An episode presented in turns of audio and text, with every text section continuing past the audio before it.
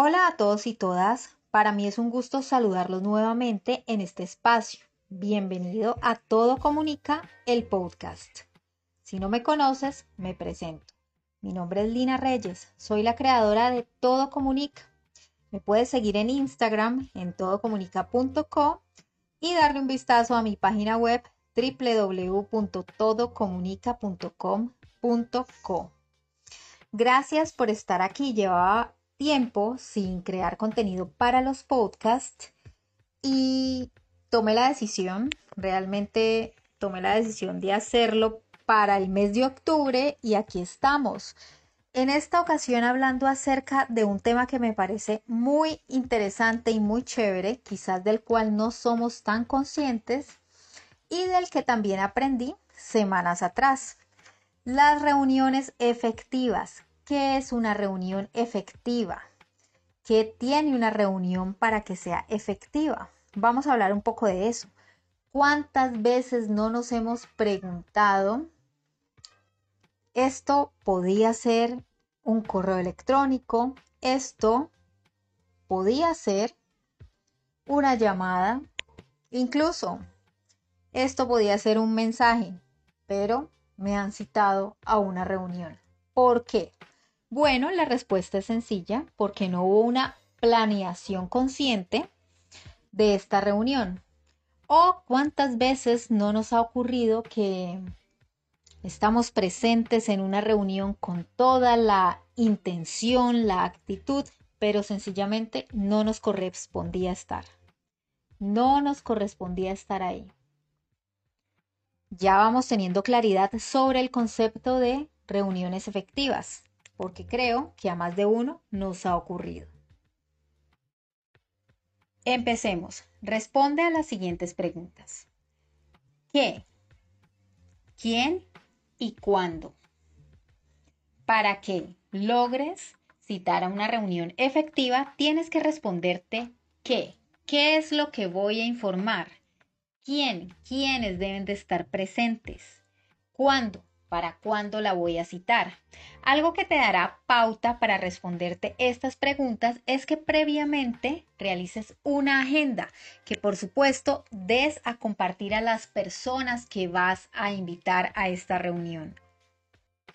La agenda te permite tener mayor claridad sobre el espacio con el que vas a contar y por supuesto los temas que vas a abordar, principalmente si la logras segmentar por tiempos. Entre otras cosas, eh, sabemos que cuando estamos en una reunión podemos estar con personas que no solemos ver tan seguido y eso en ocasiones presta el espacio para que se consulten sobre otros temas que realmente no dan cabida en ese momento.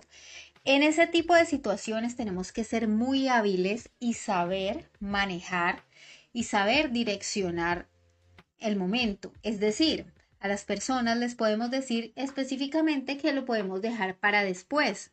Es una buena forma de sentar el precedente de que estamos citados para hablar por un tema puntual y que no tenemos por qué irnos a abordar otros temas que en el momento no tienen mayor relevancia. Es importante que siempre nos ceñamos, por supuesto, a la agenda y que la reunión tampoco quite mucho tiempo, porque es que las personas, por supuesto, que deben de atender otras responsabilidades y una reunión siempre implica, por así decirlo, añadir más trabajo o más tiempo en otra actividad que en este momento pues podría una persona perfectamente estarla desempeñando en otra cosa.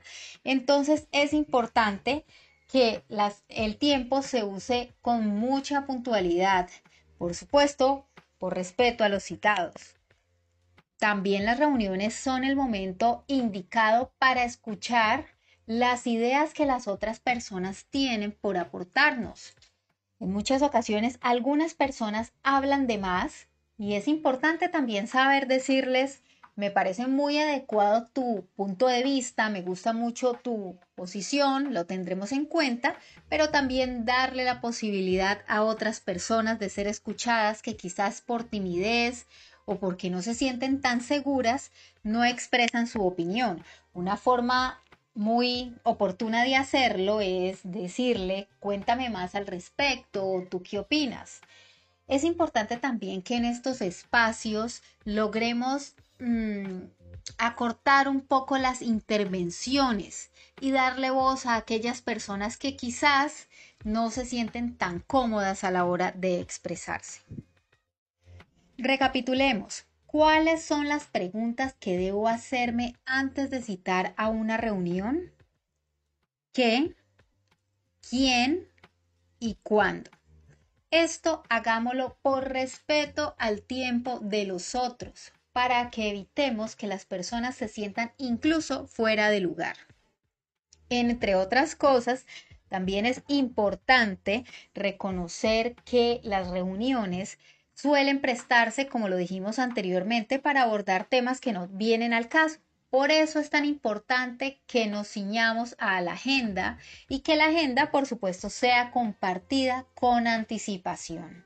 También es importante que las conclusiones o acuerdos a los que se llegue en la reunión se socialicen vía correo electrónico o de la forma en la que prefieras, pero por supuesto con un respaldo impreso, escrito.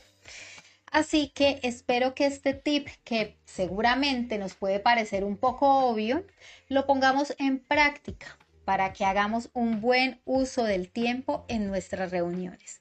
Gracias por estar aquí, por escucharme y nos vemos en Instagram todocomunica.com en la página web www.todocomunica.com.co y por supuesto el próximo episodio del podcast de Todo Comunica. Hasta una próxima.